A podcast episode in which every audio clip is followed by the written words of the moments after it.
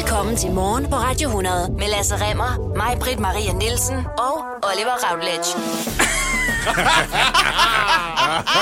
Nej, nej. Hvor er det dog både klogt, sjovt, finurligt, reflekterende. Ja, undskyld, vi sidder og griner, men det er simpelthen fordi, vi lytter til Best År fra morgenholdet på Radio 100. Og det kan du også, kære lytter. Hver fredag kan du høre et øh, godt sammenklip af, hvad er der sket i ugen. Det var mest det, jeg grinede af. Og så en lille smule af, hvordan jeg ser ud nøgen. Det er også sjovt. Det er altså en potpourri af det bedste, vi har lavet igennem øh, den forgangne uge. Det er de gode blade, der er blæst af Radio 100's træ, som vi nu har faret hen i en samlet kompostbunke til dig, kære lytter. Kan du lige ord for tre forskellige mennesker? Kan Ja. du lige stuvning? Kan du lige ragu? Du får det hele lige nu. Godmorgen. Godmorgen. Morgen. Jeg sagde jo lige før, vi skulle høre Hugo Helmi, at jeg havde fået en, en ny respekt for jer tre, af Mhm. den simple grund. Og nu siger jeg det, I har et kørekort. Mm. Og det jeg nu ved, I har måttet gøre for at få dette kørekort, øh, det har jeg simpelthen så stor respekt for, at I kan det. Fordi nu ved jeg, at I kan give livreddende førstehjælp, og jeg ved, at I kan finde ud af at parkere øh, op af en kantsten, så I holder ikke mere end 30 cm fra kantstenen. Hvis jeg holder 10 cm fra den, er det godt. Og I kan holde øje med vejens forløb, og I kan give tegn med lygter og horn, fordi jeg har nemlig brugt ret meget af den her forgangne weekend på at være til førstehjælpskursus, og på at være på manøvrebane, altså det, der hedder Kravlegård. Jeg kan 75 procent af de ting, du lige har rost mig for. Hvad er det, du ikke kan? Øh, det der førstehjælp. Jamen, jeg er heller ikke. Altså, det, er, det er en fem år siden, jeg har lært det. Førstehjælpen. Øh, jeg kan gå direkte ind og sige, jeg har aldrig lært det. Jeg tog et kørekort, før man synes det var nødvendigt at Nå, hjælpe andre mennesker. ikke. Med. Nej, nej, men jeg havde sådan en ting med, prøv at høre, hvis du kører ind i en øh, børnehave, så har vi ikke lært dig at køre bil, så det satser vi på, at du ikke gør. Nå, så hvis man får lykker, så er, det, så er der noget andet, vi ikke har lært derovre. Og jeg synes jo, det var strikse regler, fordi mine jævnaldrende havde jo taget kørekort typisk sådan noget 10-12 år tidligere, og de ja. gjorde det under et endnu ældre regelsæt. Og det var dengang, hvor der ikke var sådan et pligtigt antal køretimer. Mm. Så min oplevelse er, at jeg kører rundt sammen med jævnaldrende i trafikken, hvor mange af dem, de egentlig bare har taget sådan noget 10-15 timer eller sådan noget. Og okay. så er de blevet sluppet ud i trafikken af en kørelærer, som har sagt, du gennemførte køreprøven, uden som sådan at gøre skade på nogen. Held og lykke med det. Ja. Her er en mand. Kører du ham ned? Nej, tillykke. Har du så været på førstehjælpskursus endnu? Det er det, jeg har nemlig. Det er jo det, du lavede Og det er jo ikke sådan noget, altså, det er ikke sådan noget, hvor du sender en mail, og så får du en instruktionsvideo, og så betaler du 100 kroner til nogen, du aldrig ser. Det er at møde op i, i 8 timer, og det er med mange pauser, og man er ude at finde noget frokost, og man, man bruger en lørdag på det. Øh, Er det mund til mund med plastikdukke? det er det. Ja. Og øh, nu, hvor jeg lige sagde før, at jeg har jo altså været fraværende, det er alle jo klar over, alle har jo savnet, mig, Åh, mens ja. jeg ikke har Ja, været ja. her. Der var jeg sanseløst bevidst om, og de der spritservietter, man havde, som man skulle tørre, Ja, det er jo faktisk nogle ret ubehagelige dukker. Der er også Ja, nogle af dem, der er ja. ret små, men man skal jo få pokker igennem det. Der skal man lige tørre mundtøjet af, fordi vi jo alle sammen altså skal ned og have hele mm. mundtøjet ned over den der dukke, og på nogle af dem skal man også have næsen ned ind i munden. Ja, ja, ja, ja. En, Men øh, det mund er til næse, ja. altså hvor bliver man dog bestyrket, fordi jeg har, altså jeg, jeg kan jo faktisk redde liv nu. Ej, er det Jeg fint. kan give livreddende øh, førstehjælp og give øh, altså hjerte- og, og lungeredning. Så vi behøver ikke være bange for at få et ildbefindende herinde mere. Altså det jo, skal man jo aldrig have, men, men det er da meget rart for mig at vide, ikke lige at, at Lasse kan redde mig, men at du måske, Oliver, Jeg kan redde måske mig, huske det, ja, fra hvis den jeg gang. pludselig får hjertestop. Ja. Ikke? Ellers skal vi Øhm, alle sammen reddes af Anne. Det Og, hov, hov, det var ikke fordi, at jeg var sponsoreret. Et eller andet førstehjælpskursus, at jeg sidder og praiser Nej, det nu. nej, nej, nej. Men, men så var jeg så på manøvrebanen bagefter. Mm. Og øhm, jeg tror, jeg havde sådan en idé om, at fordi jeg er fra landet, og prøvede at køre markræs på et lukket område, hvor man gerne må sætte sig ind i en gammel Mazda 23, øh, som nærmest er ved at falde fra hinanden, når man er 14 år, og så øh, bare vælte ud over markerne, så havde jeg rigtig gode forudsætninger for at lære at køre bil, sådan rigtigt blandt de der andre mennesker, som Lasse talte om. Jeg kan sagtens finde et koblingspunkt, koblingspunkt. Jeg går ikke ud. Jeg er rigtig knalddygtig til at skifte gear, men hold nu kæft, hvor bliver det svært for mig at skulle lære at parkere inde midt i byen. Det er godt, jeg snart flytter ud. Det der med, hvor der... Jeg har så stor respekt for jer, når jeg ser 30 cm for til den næste bil, 30 cm bagud, fordi det er en parallelparkering, man laver inde på Gamle Kongevej. Føj! Altså, jeg kan ikke engang parkere på en lige linje. Jeg garanterer dig for, at du skal ikke være bilejer i København, hvis du ikke kan parallelt parkere. Mm, du ender med at køre rundt i halvanden time og lede efter en bås. Det kommer ikke til at Jamen, jeg ske. får da angst, og det, så nogle gange, når jeg ved nu, hvad min, jeg kan huske, mine forældre har lavet, vi sad der og skreg bag bilen og smurte løbsteg ud på nakkestøtten, og så blev der parallelt parkeret på 20 cm rundt med. Hold nu op, hvor er I dygtige. Nu forstår man lige pludselig, hvorfor forældre har siddet og råbt, hold nu kæft for helvede! Ja, og den der, hvor du ved, far han tog lige armen om i den anden nakke, og kiggede sig over skulderen og bakkede. Og det, sådan med hånden der, den flade hånd, hvor det var ligesom, han var en DJ på rettet. Nej, hvor er det sejt. Og han har måske gjort det før servostyring. Prøv lige at tænke Jamen, han over har det. 100% gjort det først. det er jo Altså, der var knap nok seler i den første bil, men kørte i, da jeg var barn. Bare lige for the record, nu er du den af os, der har de mest up-to-date skills, når det gælder Ja. sådan noget genoplivning og den slags. Skulle der ske et eller andet med mig? Jeg er lidt sart der. Ikke noget mund til mund, ikke noget mund til næse. Jeg vil gerne genopleves med næse til næse. Bare lige så du er klar over det. Ja, Og hvis ikke være- man er snottet, kan man redde dig. Ja. Okay, jamen så vil jeg bare afslutningsvis sige, hvis I får et ildbefindende, hvis I kan mærke, gud, jeg er der ved at, få et slagtilfælde, så kom over til mig. Ja. Hvis jeg har en bil, der skal parkeres stramt imellem to andre biler, så find nogle andre. Så find nogle andre. Ja. Der findes jo det, der hedder bilkabuler, har jeg lært efter, man kommer til København. Ja, Det er sådan noget, man kan lave, når man parallelt parkerer. Ja, det er noget lort, når man har leaset en bil, ikke? jo, det er Det bliver, det bliver dyrt. Det er i dag, du har muligheden for at deltage i demonstrationer, ikke bare i København, men også i Aarhus, Odense og Aalborg. Det er kl. 16.30 arrangeret, arrangeret af Stop øh, Diskriminationen under overskriften Nu er det nok! Hold fast i menneskerettighederne i Danmark. Der er en øh, lang række prominente talere, og det handler blandt andet om, og nu citerer jeg for baggrunden for den her demonstration i dag kl. 16.30 altså, politikere, de vil placere afviste asylansøgere på en ø, som det skal være maksimalt dyrt og maksimalt svært at forlade. Så du er velkommen til at deltage i den demonstration på Hvis den du baggrund. gider at sætte dig ind i, hvad du laver der. Ah, men jeg er så enig øh, med dig. Der kan være en del andre årsager til, at du deltager i den demonstration, men hvis vi skal snakke om Lindholm, så lad os lige gøre det. Ja. Kortfattet Lindholm, det er den lille ø i Stege Bugt, som er blevet brugt til at forske i virussygdomme. Det har man gjort i ret mange år. Det lyder i sig selv ret ubehageligt. Mm. Der bor ikke rigtig mennesker fast over. Der har været forskere, der on and off har benyttet stedet i perioder. Nu er det altså blevet vedtaget som en del af finansloven, at stedet skal ryddes op, der skal renses ud for alle de her virussygdomme, og så skal det bruges som udrejsecenter for op til 100 mennesker, som er i Danmark på tålt ophold. Mm. Så lad os lige gennemgå nogle ting. For Ja, det tak. første, der er ikke tale om afviste asylansøgere. Nej, De afviste asylansøgere, dem som ikke kan eller vil vende tilbage til deres hjemland, de bliver boende på Kærshovedgård. De mennesker, der skal bo på Lindholm, det er folk, der er i Danmark på tålt ophold. Hvem er så det? Ja, det nu er hører I efter. nu tager vi det lige fra en ende af. Ja. Det er krigsforbrydere. Det er folk, der er idømt en fængselsstraf på mindst 18 måneder, og derefter er dømt til udvisning af Danmark, men man har ikke haft mulighed for at eksekvere den udvisning, enten fordi de ikke vil eller kan forlade Danmark. Der er tale om fremmedkrigere, det vil sige folk, som har kæmpet for Taliban eller islamisk stat for eksempel, og der er tale om folk, som er terrorister eller formodede terrorister. Og med formodede terrorister mener vi ikke, hey, han har et langt skæg. Vi mener folk, som Forsvarets efterretningstjeneste eller politiets efterretningstjeneste har rigtig alvorlige formodninger om, har deltaget i planlægning af kriminalitet, terrorisme konkret. Vi taler om folk, som formentlig vil slå alle dem, der stiller sig på de demonstrationspladser i dag ihjel, hvis de fik at vide, at det skulle det, for det er det, de tror på. 100 procent. Så er der folk, som siger, at det er bare dumt at bruge pengene på den her måde. Det kommer til at koste 1,8 millioner kroner om året per beboer. Og lad os lige kort gennemgå beboerne, for det har TV2 allerede gjort. Af de 75, der i dag ville komme til at bo på Lindholm, hvis stedet var klar til indflytning i morgen, der er der 18, der er dømt til mindst 18 måneders fængsel for narkokriminalitet, 18 som er krigsforbrydere, eller har begået det, der hedder forbrydelser mod menneskeheden. Her taler vi om folk, som i en militær position har slået civile ihjel målrettet. For eksempel med giftgas, ja. som har deltaget i folkedrab. Ja. Det er den slags mennesker. 12 er dømt for voldtægt, voldtægtsforsøg eller andre sædelighedsforbrydelser. 8 er dømt for drab og drabsforsøg. 6 er dømt for grov vold eller trusler. 3 er dømt for vold med døden til følge. 3 for røveri, 2 for brandstiftelse, 2 for menneskesmugling. 2 er til fare for statens sikkerhed. Det er altså folk, som man har en begrundet mistanke om prøver at planlægge terrorisme. Og en er dømt for forsøg på terror. Det er ikke rare mennesker, det her, og man prøver at flytte dem væk fra de afviste asylansøgere, der skal blive boende på Kærshovedgård. Det er dyrt, det er rigtigt nok. Men det er dyrt, fordi man regner omkostningerne ud på fire års sigt. Jeg er så vred over folk, som kigger hinanden i øjnene og siger, hvad er det synd for de her børnefamilier? Det er mm. børnefamilierne, man prøver at fjerne krigsforbryderne Du fra. skal beskytte børnefamilierne for filan. Undskyld, nu bliver jeg helt vred. ja. Jamen, det er jo rigtigt. Det er jo børnefamilierne, der for eksempel sidder på Kærshovedsgård. De, de folk, der er i fare omkring dem, bliver netop fjernet for at blive sendt ud på Lindholm. Så børnefamilien på Kærshovedsgård måske får en lidt mere øh, sikker tilværelse deroppe. Men ved I, hvad det er?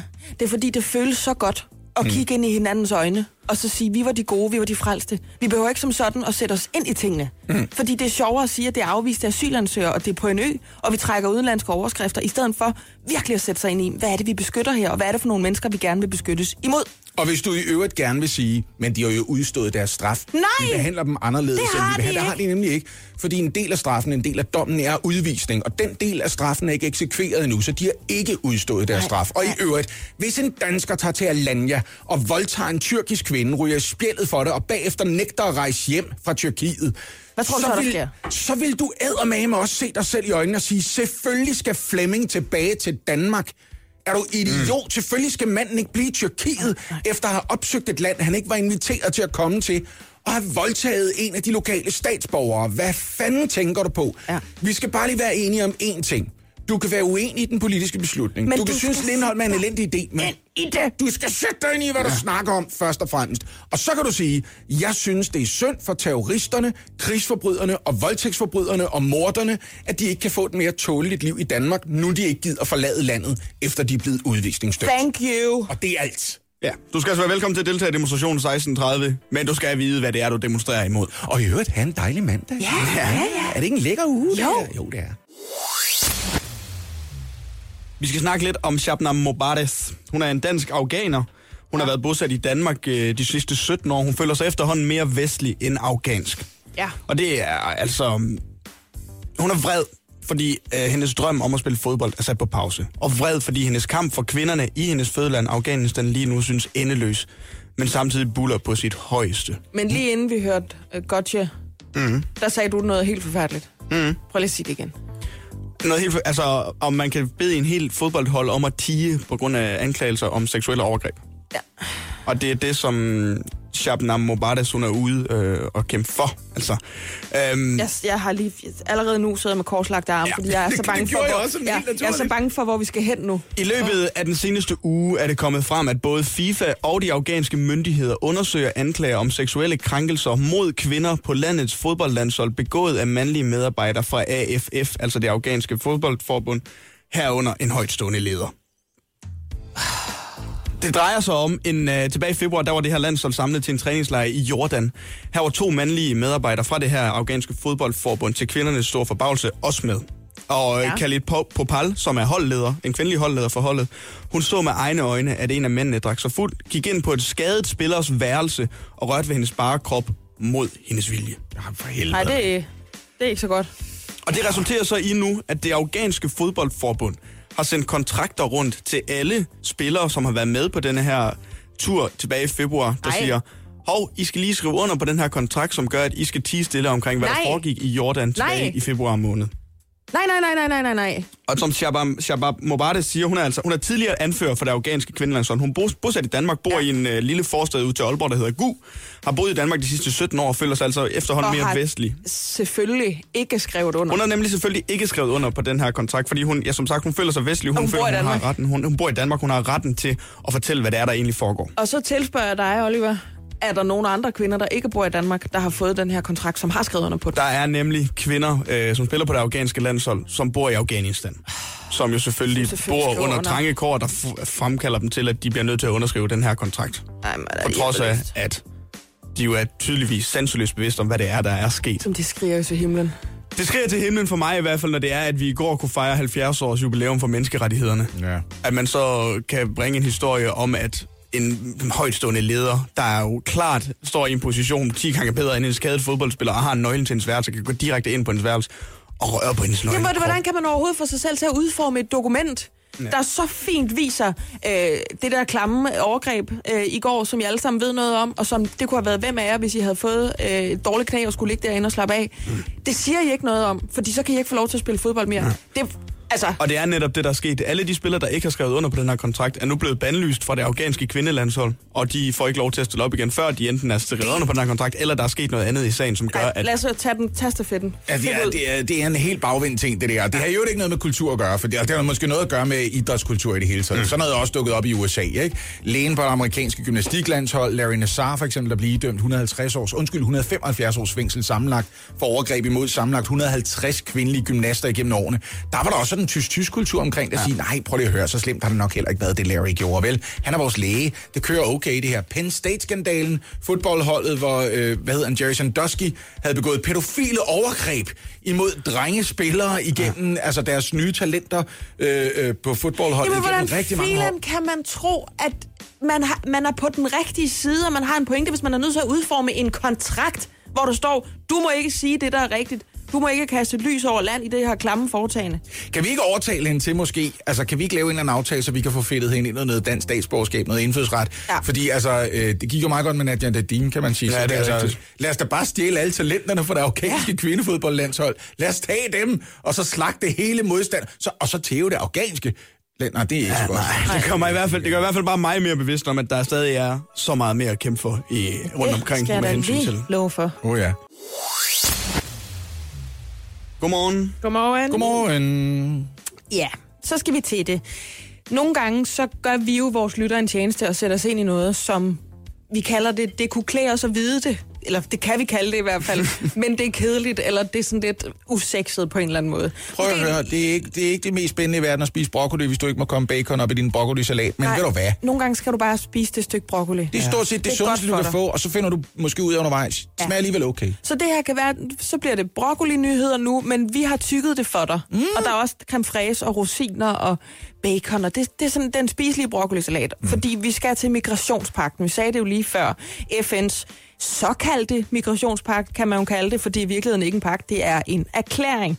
Det er 34 sider, øh, som rummer 23 målsætninger, der skal skabes det, der bliver kaldt en fælles forståelse, et fælles ansvar og en enighed om formålet med migration, så det fungerer for alle.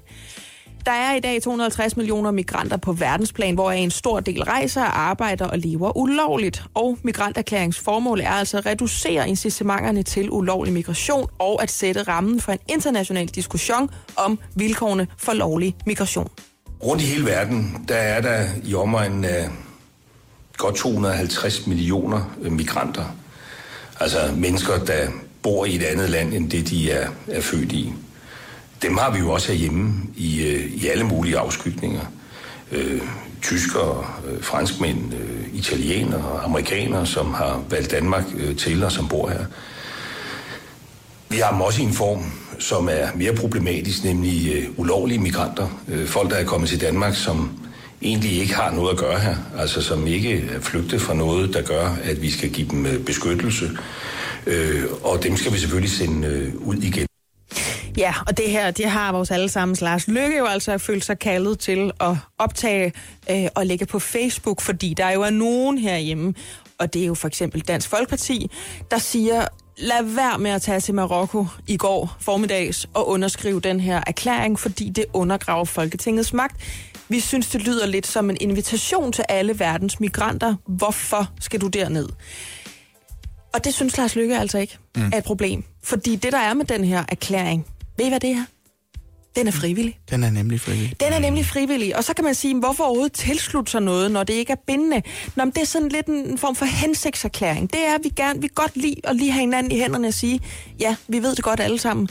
Det er noget møg med 250 millioner mennesker, hvor en alt for stor andel, altså uanset om det var to, var det jo en alt for stor andel, beskæftiger sig øh, med den her, den her form for rejseri, som altså er ulovligt, og som ja, generer både de lande, de rejser fra, og de lande, de kommer til. Men generelt set er de ikke nogen udspekulerede, grådige assholes, der high-fiver sig igennem verden og ankommer til rige vestlige lande og siger, what, man? Så er græshoppesværmen ankommet. Det er pressede mennesker. Det, det er vel en erklæring, som siger, det koster ikke noget at sige noget pænt en gang imellem. Det kan du faktisk godt sige. Ja. Det, er en, det er lidt ligesom, hvis du ikke har noget pænt at sige, så lad være med at sige noget overhovedet. Ja. Altså målsætningen er, og nu citerer jeg sådan ved nogle nedslagspunkter her, fordi altså 23 sider, ellers skal vi jo sidde ind til eftermiddag, at afbøde årsagerne til, at verdensborgere udvandrer fra deres hjemlande, reducere de risici, som migranter oplever på deres vej, adressere modtagerlandes bekymringer og at skabe muligheder for, at migranter kan bidrage positivt til den globale økonomi. Og så er der altså nogen herhjemme, DF kunne det være, for eksempel. Eller, der er det faktisk fuldstændig lige ud, der siger, vi, vi kan ikke lide den der positive øh, retorik, der er i det. Vi er ikke interesseret i at lukke flere mennesker ind i det her land. Slet ikke folk, som vi ikke har lyst til, skal være her. Fordi det er jo altså pointen tit og ofte, vi vil gerne mm. bevare den masse af folk, der er her med den kulturelle baggrund, der mm. nu er. Og det undergraver Folketingets magt. Det undergraver altså det magtapparat, vi har i forvejen. Og så siger Lykke, ja, men altså, en global aftale på så politisk sprængfarligt et område er jo fuldstændig utænkeligt, så vi kan da godt sige, at nogle gange siger vi bare noget pænt til hinanden. Ja. Vi er ikke bundet op på noget, men man kan godt tage til Marrakesh og være en good guy. Mm. Så, så det er sådan lidt, det er lidt ligesom, når man, der skal ryddes op efter en fest. Tror du måske, du har lyst til at komme i morgen og hjælpe med at gøre rent? Og så siger man, jamen det, det vil jeg rigtig gerne. Det er ikke sikkert, at man kommer, men det føles godt at sige det, imens man siger, jeg vil rigtig gerne komme i morgen. Og måske er det også lidt ligesom at sige, prøv at høre, det kan godt være, at det for eksempel er ulovligt at tikke på gaden, men hvis der sidder et eller andet forhudlet menneske med en papkop foran sig, og ikke det sted råber af dig eller sådan noget, mm. så er du også lidt et røvhul, hvis du sparker til den kop, sådan de der 8 kroner i mønter, der står i den, de, det, de det, er falder den, ud. Ikke? Ja, det er den følelse, man får i maven, når man lufter sin hund et sted, hvor der pludselig ligger et menneske i et eller andet slidt roskildetelt og sover lige inden frostgraden sætter ind. For det er ikke raseri, du føler ind i maven. Det er undren, og den undren og den der, det altså et medmenneske, der ligger der. Mm. Det er det, der er i den her erklæring. Der er lidt kaffekrise herinde, men Lasse, du er med. Øh, ved I hvad, der ville kunne øh, øh, gøre debatten lidt sjov i Folketinget? Hvis At folk, folk ligesom skal- mig lige bare lige langer ud efter en kaffekop, rammer lidt ved siden af, og, og så vælter kaffekoppen ud over teknik og bord og alting. Ja. Men altså, prøv at høre, er det ikke en af den slags ting, man skal gøre i et radiostudie på et eller andet tidspunkt? Jo, skal man ikke det? Nu var det mig, der gjorde det. Ja, det er på en måde, der er rart, at du har gjort det, for nu har du gjort det, ikke? Det var så lidt, Det var lige ligesom, gør da du kan I sov sige, over dig, Lasse. Det var også dig. Jamen, jeg går lige ind og går foran med et godt eksempel, så I ikke har det Ja. dårligt med, med det, når det sker for jer Men prøv at første se gang. nu. vel? Prøv at se, at Anne hun hjælper med, fordi nu hun op, og nu er det væk. Så det var det. Nå, der er Tilbage for få dig, borgere. Der er, interesse. der er for simpelthen... Nå, der er for Anyway. få borgere. Nej, vi skulle snakke om noget med Pia. Øh, ja. Pia K. Pia Der, er- der er for få borgere, der interesserer sig for det, der sker i Folketingssalen. Og det mener altså Folketingets formand Pia Kærsgaard, at der skal laves om på. Ja. Så derfor så skal der altså efter nytår for første gang afholdes en Vild ny med slags partilederdebat i Folketinget. Simpelthen. Der er planen er umiddelbart, at hver partileder træder op på talerstolen, får ordet i tre minutter, hvorefter de andre partiformænd kan stille spørgsmål, og det skal give en mere levende debat, lyder det fra Pia Kærsgaard. Ja. Den første af de her partilederdebatter, det kommer til at ligge op af statsministeren nytårstal, så man kan følge op på den. Og det er jo det der med, at der har været det, det mest sådan debatteret førhen, har været de her statsministerens for eksempel spørgeteam. Ja. Men der må han ikke sådan stille spørgsmål tilbage, Lars Lykke. Ikke sådan rigtigt, hvor de, hvor de behøver at nødvendigvis give svar på det. Ja. Og det kommer der til at ske i de her debatter nu. Ja. Det mest, altså, de nye debatter kommer til at handle om aktuelle emner, og det vil ikke blive fastlagt et bestemt emne på forhold, fortæller Pia Kærsgaard. Men nu kan det godt være, at jeg lige lægger hovedet lidt på blokken, men jeg tror til gengæld, at jeg gør det sammen med nærmest samtlige lyttere, vi måtte have lige nu. Mm. Hvordan adskiller det sig fra det, det plejer at gøre? Jamen, det, det, der- at, at nu bliver det, altså alle panel, altså de kommer til at sidde på en række. Altså Pia Kærsgaard siger, øh, siger, at det her det bliver rigtig godt tv. Så jeg ved ikke, om hun regner med, at det her det bliver en ny form for herrens veje. Jeg synes faktisk, øh, at partilederdebatterne bliver lidt hurtigere og mere aktive, og partilederne kommer til at sidde sammen på den forreste række i salen, hvilket bliver rigtig flot tv, okay, siger så Pia hun, Kærsgaard. så hun mener det, at de kun må tale i tre minutter, og at folk, de skal, som var det et forsamlingshus, rykke mm. frem på de forreste rækker. Ja. Det er det, der er den spændende forsøgsordning. Ja, og så at man kan snakke frem og tilbage, altså de, der, der bliver den nye form for debat derinde. Men siger hun ikke også bare pretty much, hvis vi sætter alle partilederne på første række, og det er dem, der skal debattere, så er der kort op til talerstolen, så kommer det hele til at gå lidt hurtigere. Så formanden ikke for eksempel skal sige, og så en kort bemærkning fra... Men det kan man også gøre fra salen selvfølgelig. Men der skal man gå måske fra bagerste række hele vejen op til talerstolen. Det er som om, det lige bremser debatten. Det skal Ja. være lidt snappy. Du skal kunne løbe op, gribe mikrofonen og sige, back at you, Oliver, man. Ja. I er der nogle idioter også, der er kloge. Det bliver sådan en form for uh, Folketings rap slam battle, det her, hvor Det de... er det, jeg tænker. Ja, det er det. Det er MC's Fight Night for folk, der ikke kan rime. Lige præcis. I får lige et emne, og så har I tre minutter til at gå op og snakke om det. Kom, Lars, hvad du vil. på det. Ja. Er det, Okay. fordi, er det fordi, hun synes, det fedeste indtil videre, det er, når de diskuterer efter øh, åbningstalen? ja, når det er åbningsdebatten det og det, der- afslutningsdebatten, som Nå, hun det er det, mener ja. sådan, er, er der, hvor der rigtig er tid til at debattere i, okay. i. Folketingssalen. Og det er så det, der skal laves om på med de her partilederdebatter. Okay. Altså, det må da godt blive mere underholdende, men jeg ved ikke, om man bliver klogere og mere underholdende. vel? Må jeg godt lige forudsige noget? Ja. Det bliver ikke sådan, at når vi fremover lige kommer til at sappe hen over det, at der så er nogen, der tænker, wow! wow! Det der date mig nøgen. Efter jeg skal se det her. Altså, så vildt bliver det ikke. Ej, debate mig nøgen. Det gider jeg godt se. Oh, jeg har ikke lyst til at se Ej, Lars der er Lykke så stå mange deroppe. vanvittigheder, der står i kø op i mit hoved. Nå, det, er- det, Pias øh, øh, lille søn, Christian Thulsen Dahl, han, hun er også bare lige ude at sige, som din kæreste siger, efter du har været i byen. Han kalder det fint, den her nye uh, paneldeltager. Det er fint. At nej, det nej, er nej, fint. det er fint, det er fint. Jeg tror ikke, man skal overvurdere betydningen, håber jeg selv sagt, at flere danskere via disse øh, debatter kan få et bedre og mere direkte indblik i, hvad partierne siger til de udfordringer, der er i vores samfund. Så det er fint, siger Christian Nej, Thul. det er svært at gennemskue, hvad en jyde mener, når han siger, det er fint. Det er jo jeg Ja, have fordi det kan jo både være- Jamen, det er fint. Det er fint. Det er fint. Fint Nej, nej, jeg siger, du kommer bare hjem, når Nej, du nej. har lyst. Jamen, det, er skal du bare, øh, det skal du bare gøre, hvis det er det, du har lyst til. Ja. Er det det, du har lyst til? Så skal du gøre det. Men er det kan jo også betyde, hvis du er fra den egen, hvor Oliver han er fra, altså fra Jørgen, hvis der er nogen, der siger fint, så kan det jo betyde, det er pis godt. Ja, hold op, er det har godt, Var det en god aften? Ja, det var det fint. Var, De- blev du ikke gift, eller hvad? Jo, det var fint. Jo, jo. Det er awesome med en stavelse. Ja. Men den første af de her paneldebatter bliver altså i uh, midten af januar måned, hvor vi kan se Lars Løkke, Mette Frederiksen og Tulle. Så der sidder der på forstrække. Om ikke andet, så bliver det rigtig, rigtig god tv. Når mor og far er på kontanthjælp og ikke har råd til julemad og gaver, så kan det være en vigtig moralsk lektie for børnene, som derved lærer værdien af at klare sig selv og få et arbejde. Det mener i hvert fald Cepos-direktør Martin Aarup i et interview i Weekendavisen. Og Martin Aarup, Cepos-direktør, velkommen til Morgenholdet på Radio 100. Tak skal du have. Vil du ikke prøve at forklare mig, hvordan du ser, at børn, som altså uforvarende er endt i fattigdom, det ved vi jo efter det her, øh, de her nye tal fra Arbejderbevægelsens Erhvervsråd, der viser, at antallet af danske børn, der lever i familier under fattigdomsgrænsen, er steget enormt meget, med 12.000 faktisk, kan være en fordel senere i livet for dem. Ja, altså først vil jeg sige, at jeg er fuldstændig enig med dig i den betragtning, at det er uforskyldt for børnenes vedkommende, og derfor anerkender jeg også, at der er et dilemma her. Det jeg bare synes, man skal passe på, det er øh, at argumentere for, at fordi der er børn, så skal man hæve ydelserne øh, til et eller andet niveau, sådan så det ikke gør nogen forskel, om man er i beskæftigelse eller på overførselsindkomst. Ja. Sådan et samfund, sådan et samfund kan vi ikke have. Vi kan ikke have et samfund, hvor det ikke kan betale sig at arbejde, hvor man tjener det samme på overførselsindkomst som i arbejde. Og det er sådan set det, der er min pointe. Så er spørgsmålet, jamen, er det ikke skidt for børnene? Det kan være skidt for børnene, hvis, de er, hvis forældrene er i lavindkomstgruppen i lang tid. Ja. Øh, men der, er også et, et, der kan også være et element af noget godt og sundt for børnene og for familien, at børnene opdager forskellen på at være, at være selvforsørgende og være på passiv forsørgelse. En del af de normer og værdier, der bliver bragt videre til børnene i deres liv, at forældrene for eksempel siger til dem, det er faktisk ikke sjovt at være på overførselsindkomst. Ja, altså du siger jo, i det omfang, vi har familier, hvor der ikke er en stærk øh, arbejdsmoral, så viderebringer det en svag arbejdsmoral til næste generation, ved forståelsen i familien er, at målet er at være på kontanthjælp i længst mulig tid, og det drejer sig om, i hvor høj grad man kan game systemet. Ja, Har du og en opfattelse af, om jeg vil spørge lige, har du en opfattelse ja. af, at man kan bruge sine børn, hvis man er på passiv forsørgelse og har været det i lang tid, som en form for økonomisk Rosetta-sten til resten af tilværelsen, og altså tage sine børn som en form for gisler i det her overførselssystem? Nej, det mener jeg ikke, kontanthjælpsmodtagerne kan, og det vil de selvfølgelig heller ikke gøre. De elsker deres børn. Og ja, det er også de fleste kontanthjælpsmodtagere har jo ikke den indstilling. Vi kan også se, at langt de fleste på kontanthjælp kommer jo hurtigt i arbejde igen, heldigvis. Ja.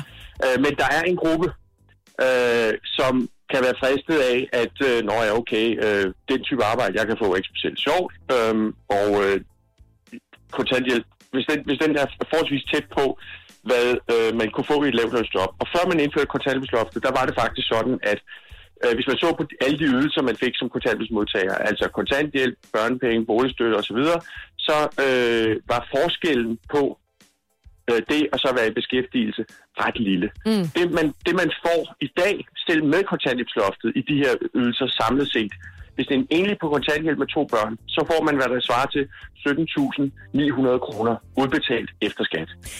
Så kan man så diskutere, at det, at det fattigdom, ja, det, er der, det mener dem, der definerer fattigdomsgrænsen, så altså så, at det, Ja, kan, det, ja. det, kan, det kan det være. Øh, jeg, jeg siger, okay, jamen, hvis I gerne vil kalde det fattigdom, så kald det fattigdom, men øh, det er altså vigtigt, at der er forskel på, hvad man får, når man er på passiv forsørgelse, og hvad man får, når man er i beskæftigelse. Martin Aarup, jeg tager dig lige med tilbage til børnenes perspektiv, fordi Anders Ladekal, der er generalsekretær i Dansk Røde Kors, han siger bare et år i fattigdom, det påvirker børn resten af livet. Vi kan godt blive enige om, at der måske er nogle mennesker, der spekulerer i det her, eller har en lavere arbejdsmoral, end der er ønskeligt. Men kan vi overhovedet forlange, at børn skal kunne resonere sig frem til, jamen det her, det svarer sig for mig. Den øh, grimme følelse, jeg har i maven af, at jeg ikke er i nærheden af at kunne gøre det samme, som mine klassekammerater kan, særligt i min fritid måske. Jeg har ikke muligheder for at opfatte verden på samme måde som dig, for jeg kommer ikke på ferie, eller jeg går ikke til sport, eller hvad det nu måtte være. Kan børn omkalfatre den oplevelse til noget brugbart senere i livet, når nu du lægger det sammen med Anders Ladekal, han siger, at det påvirker dem altså dybt, bare de har været et år i den situation? Ja, altså for det første, nu nævnte du det der med at gå til sport. Det er et eksempel, man meget ofte hører. Ja. Men hvis man, altså de, den her, kon- de, her kontanthjælpsydelser, de ligger over det, der hedder Rockwool-fondens minimumsbudget. Ja. Og i det minimumsbudget, der er der sat penge af til, at børnene kan gå til sport og den slags. Så det er altså lidt en myte, at der ikke skulle være penge til det. Så kan der være konkrete kontanthjælpsmodtagere, der prioriterer deres penge sådan, at de ikke synes, at der er råd til, at børnene går til sport. Og det er jo en personlig vurdering, forældrene må gøre sig. Mm. Der kan så også være nogle kontanthjælpsmodtagere, der for eksempel har klatgæld, altså som været ude og lave kviklån og sådan noget. De har så heller ikke råd. Men altså, skal vi belønne folk for at, øh, at gå ud og, og øh, have et forbrug, de ikke har råd til? Øh, Det, det, det er et meget svært dilemma. Ja. Øh, det, kan, det kan jeg godt se, men det er altså det, der er problemstillingen. Og så er der det der med, hvad børnene lærer af det. Jeg tror jo ikke, at nødvendigvis, at børnene, mens de er små børn, øh, lærer forfærdeligt meget af det.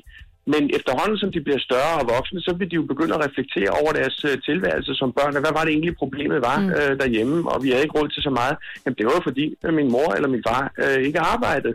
Og, og så, så, vil, så vil en del af dem drage den konklusion. Den, den situation skal jeg i hvert fald ikke bringe mig selv og mine børn i. Og det øh, kan virke ansporende til Helt- at uddanne sig, dygtiggøre sig og, og sørge for, at man kommer i beskæftigelse. Ja, og det ved jeg, du synes. Helt afslutningsvis skal jeg bare lige spørge, kan du forstå, at der er en masse mennesker, der reagerer temmelig voldsomt, når man kan koge det, du siger i weekendavisen, ned til en fong af, børn kan have godt af på længere sigt at leve i fattigdom? Øh, ja, og det er fordi, man, man sammenblander øh, øh, meget, to meget følelsesladede ord, børn og fattigdom. Det, der er problemet med begrebet fattigdom, det er jo, at det bruges i to forskellige betydninger. Det bruges om absolut fattigdom, hvor man lider nød og sulter, og så bruges det om det her relative, den her relative fattigdom, hvor man ser på, om nogen har mere end andre i det danske samfund. Og i Danmark er det mere en betegnelse for ulighed. Og jeg synes, der bør være en vis ulighed imellem at forsørge sig selv og ikke at forsørge sig selv. Martin Aarup, direktør i Cepos, tak fordi du vil være med her til morgen og bringe os lidt tættere på, hvad du mener om det her. Det var fornøjelse.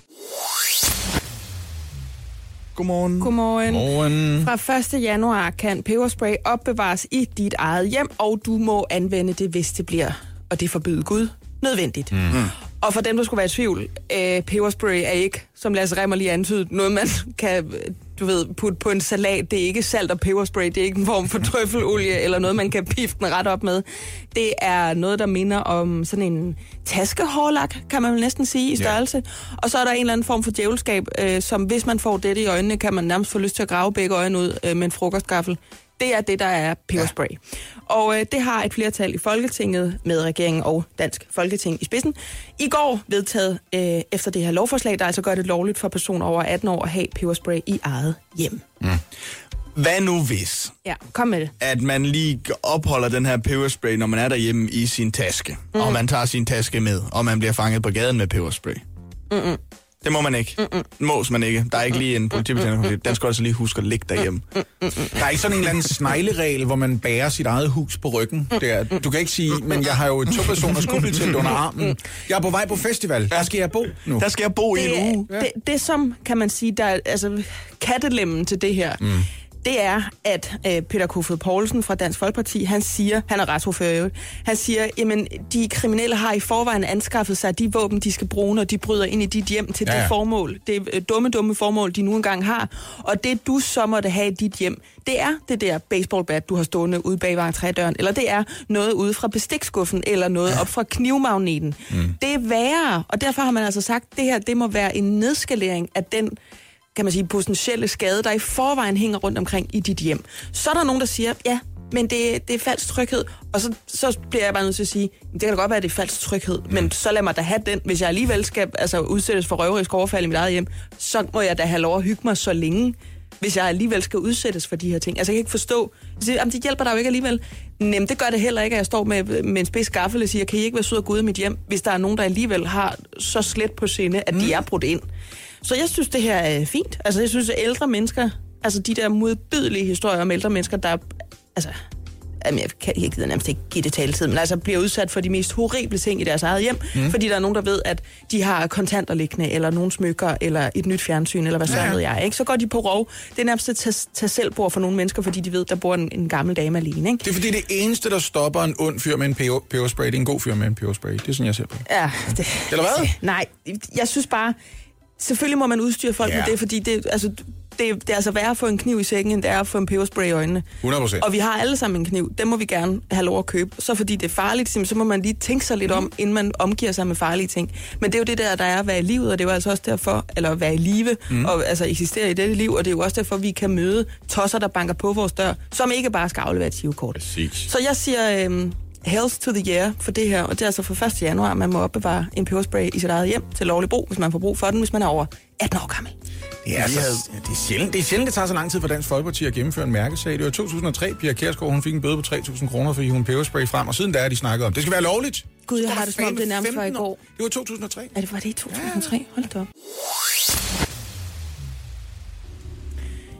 Jeg har været afhængig af at se porno og onanere de seneste 4 til fem år. Åh, oh, det lyder slemt. Margaret. Til sidst blev det et stort problem for mig. Nå. De dage, hvor det var værst, lavede jeg vidderligt ikke andet end at ligge i min seng og se porno.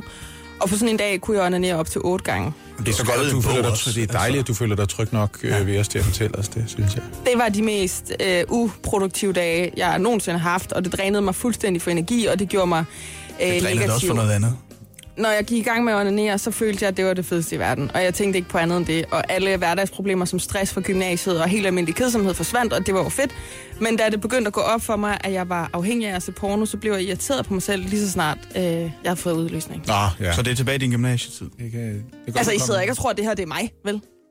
Nå, du fortæller det, som jeg fortæller. Nej, nej, nej, jeg læser op inden for DR.dk. skal man- så skal man ja, så det skal ikke man lige huske at citere det. Det er ikke mig. Nå, det er en, Jeg tænkte også, det var meget. Altså. det er en Christian på En 21. flot ung dame, ikke? Altså, super. som var, jamen lige præcis, så er der folk til den slags, som var afhængig af porno, Ja. og som altså onanerede op til otte gange på en dag, til det punkt, at han simpelthen fravalgte sociale sammenkomster med sine venner, eller at passe sin skole, fordi han skulle sidde derhjemme og hive sig i banditten.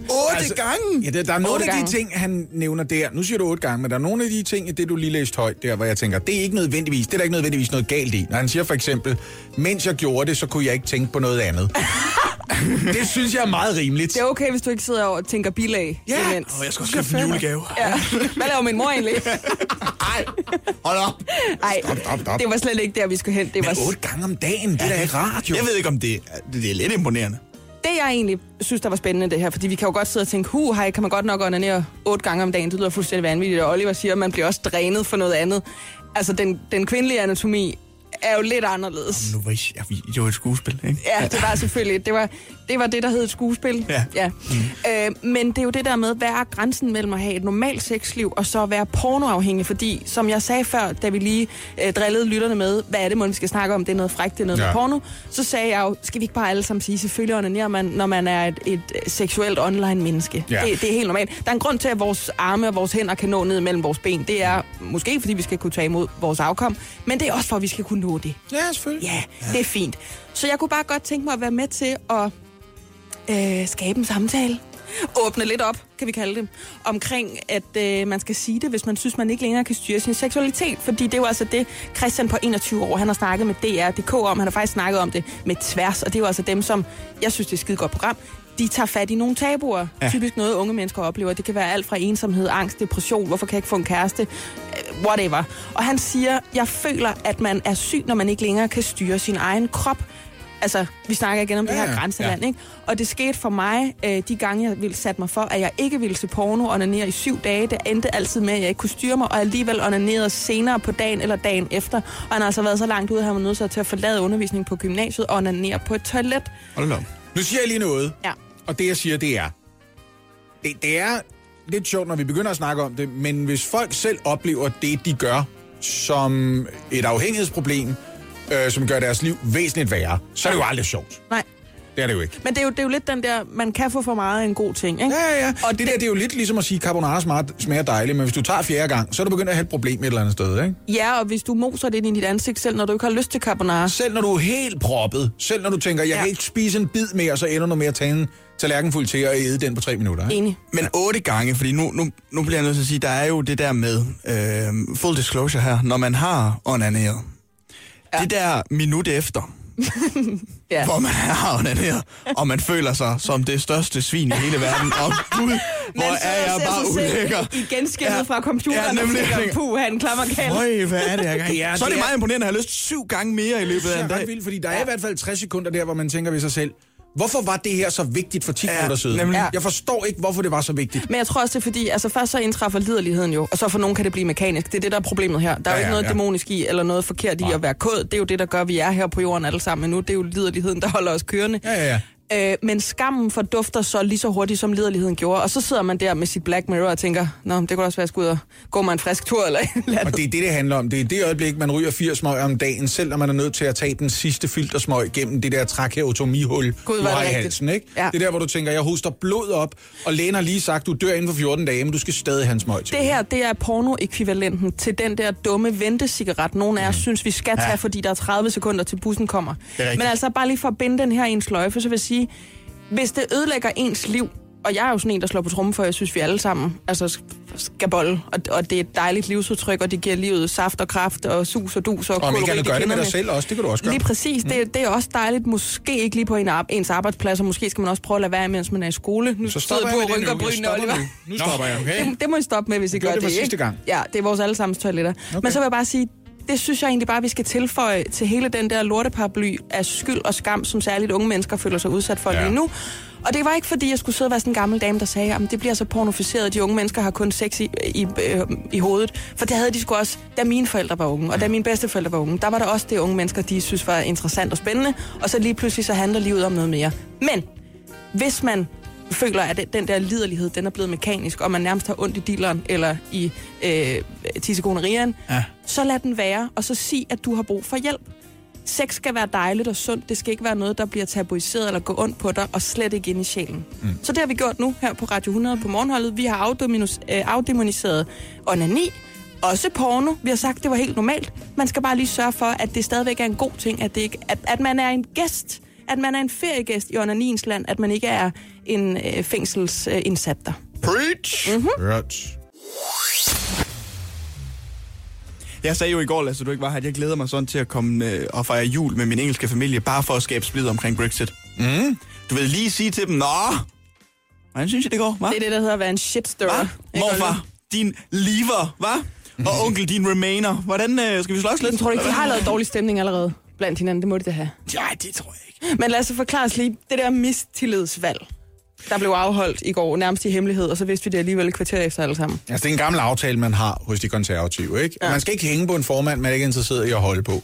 Så derfor har man haft øh, i snart 100 år noget, der hedder 1922-komiteen. Det er sådan en mm. intern komité i det konservative parti, øh, som sikrer, at hvis 15 procent af parlamentarikerne fra det konservative parti, de er enige om at udtrykke mistillid til formanden, øh, så, skal der, øh, så skal der stemmes om, skal vi stadigvæk have den samme formand. Okay. Ja. Øhm, 15 procent lige for øjeblikket. Hvad er det? 46-47 stykker, der er jo 317 konservative medlemmer. Det der kæmpe store underhus. Vi er vant til 179 parlamentarikere i Folketinget i Danmark. Der er 646 i underhuset. Men der er plads til cirka 179 i det der underhus. De sidder så De til. sidder og kravler rundt på hinanden. Det er derfor, der findes det udtryk i britisk parlamentarisme, der hedder backbenchers. Altså de der anonyme mennesker, ja. Der egentlig bare stemmer med partiet. De sidder op bagerst, og ja. Ja. de, de er ikke ordfører for noget, og de bliver aldrig til noget. Nej. Men de kan engang imellem sige, vi er faktisk nogen i Surrey, der synes det her. Øhm, bare lige hurtigt for at rise situationen op i Storbritannien. Det er jo efterhånden blevet et flerpartisystem, men det plejede egentlig bare at være to. Det plejede mm. i høj grad at være Tories, de konservative, og Labour, som så øh, er det rødere socialdemokrati, og egentlig også rækker længere til venstre for det. Bredere mm-hmm. partier, end vi er vant til i Danmark. Og skillelinjerne går cirka midt i England. Er det ikke meget rigtigt vurderet, Oliver? Jo, du har engelsk det er familie. meget rigtigt Det fattige Nordengland, og så øh, arbejderkvartererne omkring London, de stemmer Labour, mm. og det rige Sydengland og enkelte områder i det nordlige England, de stemmer Tory. Det er det, det handler om. Ned Sussex og sådan noget, for eksempel. Der er man, åh, vi har penge nok jo. Ja, ja. Ikke? Så det, det har været skillelinjerne indtil videre. Om så skete der det for nylig, at der simpelthen var 48 parlamentsmedlemmer, som dukkede op og sagde til formanden for 1922-komiteen, den der mis, mistillidskomité, Graham Brady, Vi skal simpelthen have en afstemning, og den fandt sted i går aftes fra 19 til 21. Ikke? Men det er jo sådan noget, man har gået og brygget på. Altså har det ikke taget et helt års tid for dem at skrive de der 48 stemmer, mistillidsstemmer Jo. frem, der ligesom skal løsne, at nu må vi altså stemme om det helt grundlæggende, om du stadigvæk skal være vores formand, skråstreg premierminister, ikke? Og ingen tvivl om, at der også bag kulisserne har været sådan en fornemmelse af, at der er overhovedet en pointe med det her. Altså ja. har vi en mulighed for at sikre et flertal. Mm. Og det har ikke nødvendigvis været lige så omhyggeligt, som når man skal stemme et lovforslag igennem i for eksempel den amerikanske kongres, hvor man er nødt til at være stensikker på, at det her det er et projekt, som vi har en chance for. Men hvad skete der så? Så sker der det, at en hemmelig afstemning, der var der 200, der øh, i går kl. 19 tilkendegav, at de stadigvæk har tillid til Theresa May, mens 117 siger, det har de ikke længere. Så teknisk set, May is gonna stay. ja, det, det gør hun jo så, men mm. samtidig ved hun nu, at over en tredjedel af hendes eget partis medlemmer af underhuset, de synes egentlig, det kunne have været meget fedt, hvis hun var fucket af. Nu snakkede vi før om øh, det der med at have et rigtig dejligt arbejdsmiljø, og der var nogen herinde, der kom med kaffe og sporkager og sådan noget. Ikke? Præcis. Det kan godt være, der er rigtig, rigtig, rigtig dårlig stemning. Altså, langt tænk, til hvis- sin Earl Grey, hva'? Det er det. Tænk, ja. hvis, tænk, hvis der var en tredjedels risiko for, at den kaffe, en kollega kom Den er med, der bare noget, der var afføringsmiddel i. Præcis, ikke? Du får rigtig dårlig mave, den her, men held og lykke med det. Det bliver rigtig dejligt. God tur til Bruxelles. Det her, det er en ny sten i skoen for øh, Theresa May og for det konservative parti i det hele taget. Det er det, der foregår for øjeblikket. købe sig noget tid nu. Ikke? Hun har købt sig 12 måneder, indtil de kan prøve igen, og se om de kan vælte hende. Det er en del af det, og derudover, altså, der er jo ganske få måneder til deadline for, at Brexit-aftalen skal være forhandlet på plads. Jeg ja. tror, Theresa May er et sted, hvor hun tænker, jeg skal bare over målstregen, mm. og det kan godt være, at det gør ondt, at jeg har vabler på fødderne, men når jeg først kommer over, så får jeg min medalje, og så vil folk huske Theresa May som hende, der løste en umulig situation, og det er det, jeg vil huskes for. Jeg tror, hun vil fejre det med dans igen. Åh, det kunne være dejligt. Queen, Ja. hele den Altså, hun danser jo på den måde, som ældre konservative mennesker, der har holdt deres brutter inde hele livet, de danser. det, er jo, det er jo sådan, Theresa May, hun danser. Hun har lige et døgn her, hvor hun kan putte løs, hvis det er det, hun har lyst til. Hun har fået et tillidsvotum, hun kan ikke sætte det over styr nu. Mm. Sluk Held og lykke til Theresa. Ja, det sagde jeg. Jeg, jeg er kommet ind på det her emne via politikken, og det er mit fine blad. Det er det, jeg dækker mig bag. Så er det fint. Så er det, så er det i orden. Så Det det er- må vi godt snakke om det. Det er politikken, som formidler den årlige opgørelse fra den kæmpe store øh, pornoportal på internettet, pornhub.com. Hvad er det for noget? Øhm, Gud, det siger mig slet ingenting. Nej, det siger mig ikke noget. det er en opgørelse, som forholder sig til, hvad brugerne har brugt siden til. Ikke i en generel forstand, men i en meget konkret Det forstand. tror jeg godt, vi er med Creme brûlée plus opskrift plus... Ej, Det er faktisk det imponerende, det er, at man kan se på de ting, folk søger på, at det er som om nogle mennesker tænker, øh, alt i mit liv er relateret til porno. Så jeg bruger nærmest pornosiderne som Google. Ja. Så går folk ind og siger, Nå, Khloe Kardashian har lige fået et barn sammen med en NBA-spiller. Jeg søger lige på hans navn på Pornhub.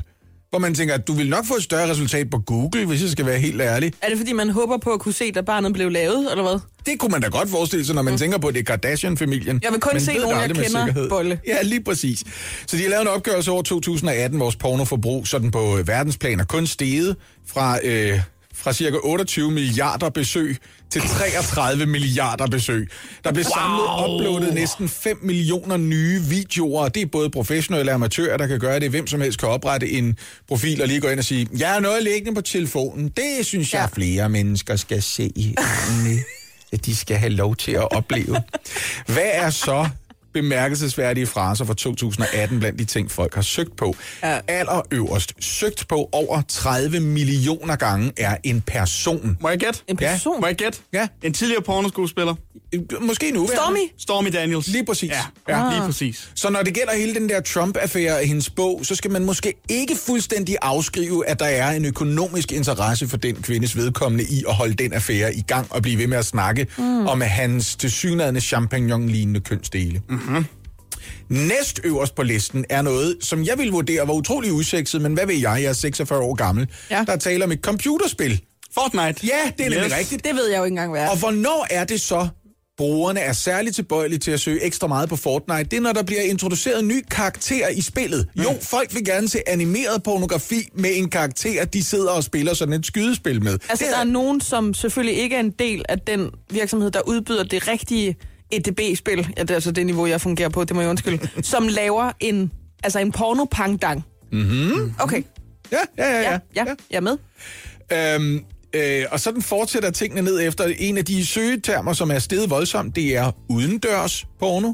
Ja. Ja, det er steget en hel del, og det, jeg ved ikke, om det er et udtryk for en boligkrise, og det er blevet for dyrt at optage indendør nu om stunder, jeg skal ikke kunne sige det, eller om vi bare alle sammen gerne vil føle os tættere på naturen i det hele taget. Men nok så konkret. Skulle vi ikke tage og kigge en lille smule på de skandinaviske ting? Skal jeg måske endda gå i gang med de skandinaviske kvinder?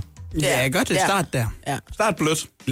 Snakker du med start blødt? Det er danske kvinder overhovedet ikke interesseret i, kan jeg Nå, fortælle dig. Hvad er de danske kvinder interesseret i, når de Lesbi- porno? lesbisk porno først og fremmest. Det er Okay. de øh, meget interesseret i. Øh, overordnet set, klart den mest brugte søgefrase blandt danske brugere, mænd som kvinder, er ikke overraskende. Lars Løkke. Danish. Jeg kunne godt tænke mig at se noget med nogen, jeg kunne risikere at møde nede i lavkagehuset. Okay. Det gad jeg godt. Okay. Her er en, jeg kunne møde på Circle K. Hej Camilla, jeg har set dig lige her for et øjeblik siden øh, på min telefon, fordi 7 ud af 10 Pornhub-brugere, de sidder og kigger på deres telefon, så er der okay. heller ikke noget, der ser for stort ud. Sådan.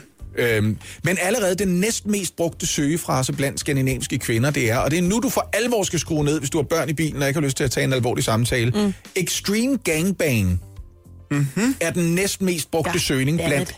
kvinder. Mm. Og det er ikke usædvanligt, fordi hvis man kigger på, hvilke øh, kategorier er kvinder mere tilbøjelige til at søge på, Ja. end mænd er på Pornhub. I Danmark er det udtryk som, I er to og en halv gange så tilbøjelige til at søge på double penetration, Altså, hvor man både bliver knaldet i numsen og i tidskonen. det er meget fint, du siger det på den måde, det er jeg glad Ja, for. Ja. Øh, I er over dobbelt så tilbøjelige som mænd til at søge på gangbang. Øh, det Altså, hvor der er flere om det. Der er mange mænd især, ja, Ja, kunne jeg forestille mig. Nu tænker jeg bare højt. Det er ikke noget, jeg har nogen viden om. Altså, vi skal lige pointere alt det her, det er jo gætværk. Der er jo ingen af os, der ved noget som helst. Jeg læser bare højt fra en side. Ja, ja. Vi har bare været, vi har Og været det er på politikken, avis. der har bragt den, så det er Ja. helt legitimt. Det er dem, der har været inde og set det grimme, grimme porno. Det er ikke os. Det er dem, der har stået og peget. Og jeg ville slet ikke kigge over, hvis det ikke var, fordi der var en fin journalist, der pegede.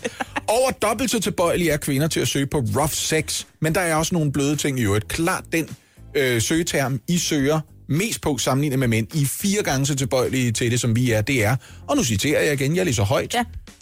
Pussylicking. Nå ja. Og det skal udtales sådan. Pussylicking. Det er den frække måde at sige det på, nemlig. Og det er jo der, hvor man, så vidt jeg forstår, øh, går ind og varetager hygiejneopgaverne for en kat, man ejer. Øh, den er måske blevet for gigtplaget til selv at slikke sig, og så går man ind og slikker katten for at holde den ren. For, det er sådan, jeg forstår det i hvert fald. Lige det er meget interesseret i. det, så tænker jeg, hvad fanden er det, du siger? Er det noget, katten skal gøre? Men det er jo selvfølgelig, fordi jeg, mit hoved er jo så pornoficeret, at op i mig, ikke op i mig, op Nå, i men mit hoved, du. der betyder, der betyder pussy kun én ting, men det betyder jo vel stadig først og fremmest kat. Det vil I meget hellere. Ja. se på, end mænd vil. I vil meget hellere se noget porno, hvor der er nogen, der får... Nu, nu må du skrue ned, fordi jeg gider ikke engang diskutere det her. Hvis du sidder derude og bliver sur, I vil meget hellere end mænd se noget, hvor nogen får slikket fisse. Jamen det er da klart, I vil jo bare se sådan noget, altså det, der er rart for jer selv, går ud fra. Det kan jeg godt forstå, men jeg synes da også, det er ret... Jeg synes... Det kan jeg også godt. Jeg kan også godt lide det. Jeg tror bare, det er svært at filme på en måde. Det er svært at filme. er Nu må du slukke radioen, hvis du ikke vil høre det. Men der er det ved at slikke fisse. Hvis, hvis man gør det ordentligt, så kan man jo ikke se det. Man kan jo Du ikke har, se, om det du bliver har gjort 8 ordentligt. sekunder Hvis man, tilbage nu. hvis man kan se det, Det så har er det været ikke sjovt godt. at lave radio. Det har været sjovt at klage. kan sendes Tak for nu. Hej hej. Du forestiller dig, at vi står i politikens forhold. Jeg forestiller dig, at det er øh, mit digt, vi snakker om. Sæt i gang, mig, Britt. Ja. Torsten Schack viser flæsket frem på Twitter. Hej, du gør det heller ikke nemt for dig. Ej, Det gør du jeg vil sige, jeg har ikke... Det er jo ikke sådan, jeg sidder og skriver digtet lige efter, vi har snakket om pornovaner i Danmark. Men nu starter mit digt tilfældigvis bare med Ja. Torsten Schack. Mm, ja. Størst mødeliger til snart. Mm. Ja. Torsten Schack viser flæsket frem på Twitter. Det kan man diskutere om var klogt. Mangt en aktivist blev over øen Lindholm bitter. Det er ikke sikkert, det rigtig kommer til at nytte note. Nej, det er flot. Man må også godt rime på accent, Det ikke? må man godt. Jo. Theresa May fik lov at blive. Et flertal viste deres tillid til den britiske dansemus. Lad nu være at drikke jer alt for stive, hvis I insisterer på at køre fra julefrokost og hjem til jeres eget brunkagehus. Uh, det er fint. Pebersprayen bliver snart lovlig i dit eget hjem. Lad os håbe, det aldrig bliver aktuelt. Fra nu af koster det et klip i kortet at tjekke dine sms'er i bilen. Og det var fandme på tide. Ellers kan det jo ende helt fælt. Oh. There you have it. There Buffy it is. Uncle.